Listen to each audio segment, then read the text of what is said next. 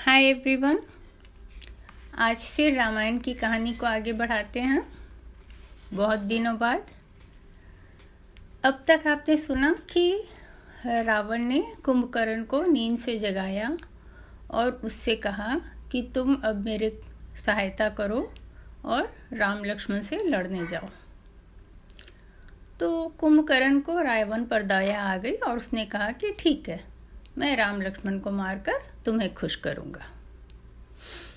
इस तरह कुंभकर्ण युद्ध के लिए रवाना हुआ।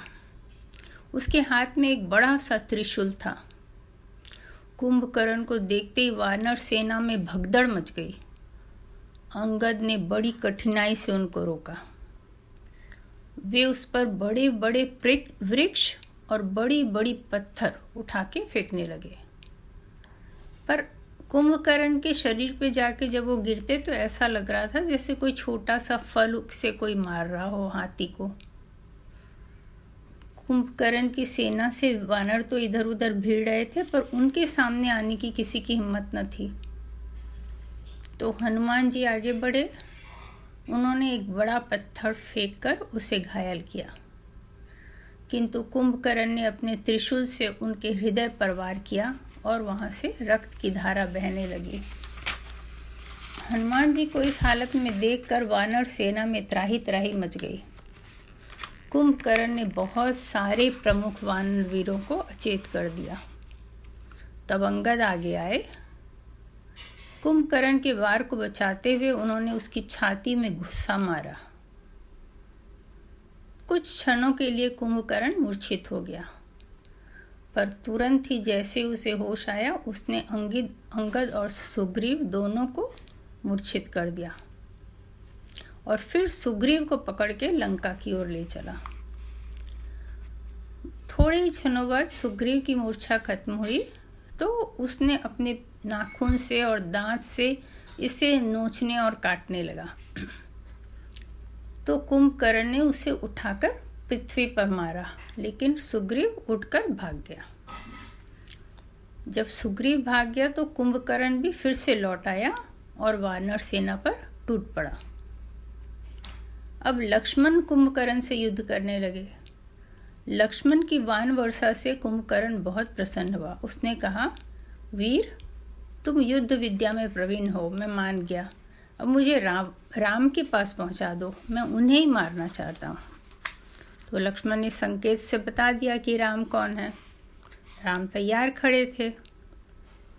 कुंभकर्ण एक भारी जो मुगदर होता है, उठा के हाथ में और इनकी, क्या बोलते हैं, रामचंद्र जी की ओर बढ़ने लगा। लेकिन रामचंद्र जी ने दिव्य बाण चलाकर कुंभकर्ण की वह भुजा काट दी। और भुजा के गिरते ही इतने सारे वानर उसके नीचे दब गए। तब कुंभकर्ण ने बाएँ हाथ से एक पेड़ को उखाड़ा और रामचंद्र जी की ओर दौड़ा। तब रामचंद्र जी ने फिर से दिव्यवान जलाकर उसकी दूसरी भुजा भी काट दी। तब वह अपना मुँह फाड़ के रामचंद्र जी की ओर दौड़ा, लेकिन रामचंद्र जी ने उसके दोनों पैर काट डाले अभी दिव्यवान से। और उसके बाद उन्होंने फिर से उस और एक वान छोड़ा, जिससे कि उसका सिर धड़ से अलग हो गया। इस तरह कुंभकर्ण मारा गया। और वानर सेना सभी श्री राम की जयकार करने लगी। जो बाकी बच्ची थी राक्षस सेना, वो लंका की ओर भाग गई। कुंभकर्ण के वध से रावण का दिल टूट गया। वह शोक से बेहोश होने लगा बार बार विलाप करने लगा। आज मेरी दाहिनी भुजा कट गई। देवताओं, आज तुम्हारा डर दूर हो गया। मेरे भाई के मरने से लंका अनाथ हो गई। अब मेरा कोई सहारा नहीं है। तीन लोक के विजेता रावण को इस तरह रोते देख त्रिशिरा, देवांतक, नरांतक आदि उसके पुत्र सामने आए और उसे ढांढस बंधाने लगे। वे बोले हमें आज्ञा दें, हम जाकर राम लक्ष्मण से युद्ध करेंगे। रावण ने उन्हें छाती से लगाकर आशीर्वाद दिया और अपने भाई महापार्श्व और महोदर के साथ अपने पुत्रों को युद्ध के लिए भेजा। अंगद नरांतक से भिड़ गया। नरांतक ने अंगद की छाती पर भाला मारा, पर भाला ठीक से लगा नहीं और भाला टूट गया। अब दोनों कुश्ती करने लगे। नरांतक के मुक्के से अंगद मूर्छित हो गया। पर थोड़े ही देर में वापस मूर्छा टूटने पर अंगद ने नरांतक को ऐसा मुक्का मारा कि वह हमेशा के लिए सो गया। अब देवांतक त्रिशिरा आदि रक्षा, राक्षस अंगद पर एक साथ टूट पड़े। यह देखकर हनुमान और नील दोनों दौड़ कर आए। हनुमान ने देवांतक को मार डाला और नील ने महोदर को।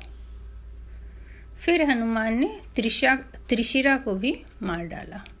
अब सिर्फ़ महापार्श बचा रहा। वानर ऋषभ जो है, वो उनसे भिड़ गया और उसने उसे मार डाला। इसके बाद अतिकाय नाम का राक्षस युद्ध के लिए आया। उसका शरीर कुंभकर्ण के समान विशाल था। ब्रह्मा जी से उसे कई वरदान मिले थे। वानर सेना को लगा कि मरा हुआ कुंभकर्ण फिर से लड़ने आ गया। वे डर कर भागने लगे। अतिकाय बिना कोई वान छोड़े रथ दौड़ाता हुआ श्री राम के पास पहुँचा और बोला, हिम्मत हो तो मुझसे लड़ो, वरना यहाँ से चुपचाप चले जाओ। मैं लक्ष्मण से नहीं लड़ूँगा, वह तो अभी बालक है। लक्ष्मण लेकिन उसकी बातों में ना आए और उसे ललकारा और वो कहा कि पहले मेरे से निपट लो, फिर रामचंद्र जी से युद्ध करना। और लक्ष्मण उस पर वाण चलाने लगे। किंतु अतिकाय पर उसका कोई भी असर नहीं हुआ। क्योंकि उसको दिव्य कवच मिली हुई थी, जिससे टकराकर सारे वान बेकार हो जाते थे। लक्ष्मण ने उसके घोड़े और सारथी और रथ सबको तोड़ दिया।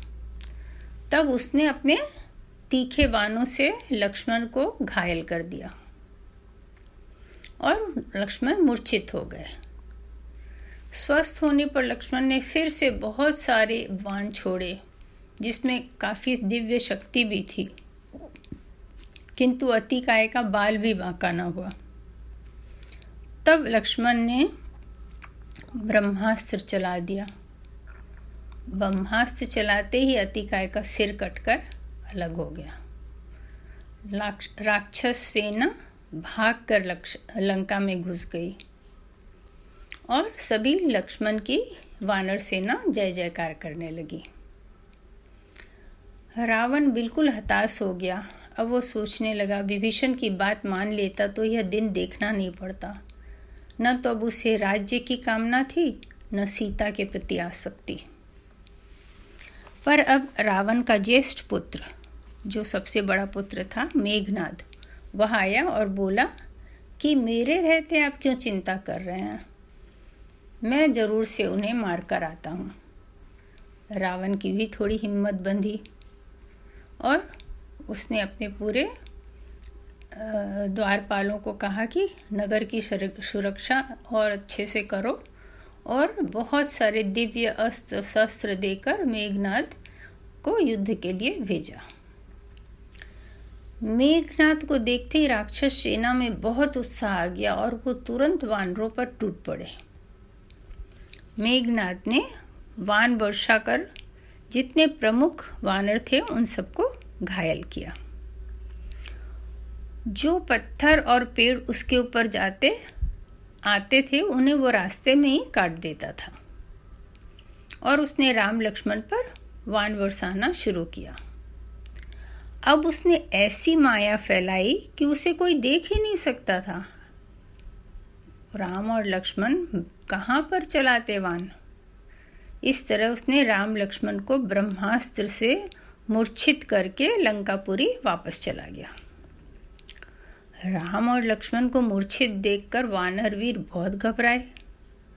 पर विभीषण ने उन्हें समझाया कि ब्रह्मास्त्र के सम्मान के लिए वे मूर्छित हो गए हैं, थोड़ी देर में ठीक हो जाएँगे। हमें दूसरे वीरों को संभालना चाहिए। तब जामवंत के पास विभीषण पहुँचे। तब जामवंत ने क्या कहा पता है? पहले ये बताओ, हनुमान तो जीवित हैं? अगर वे जीवित हैं तो सभी जीवित हैं, क्योंकि वे मरे हुए को भी जीवित कर लेंगे। यह सुनकर हनुमान ने उनको प्रणाम किया।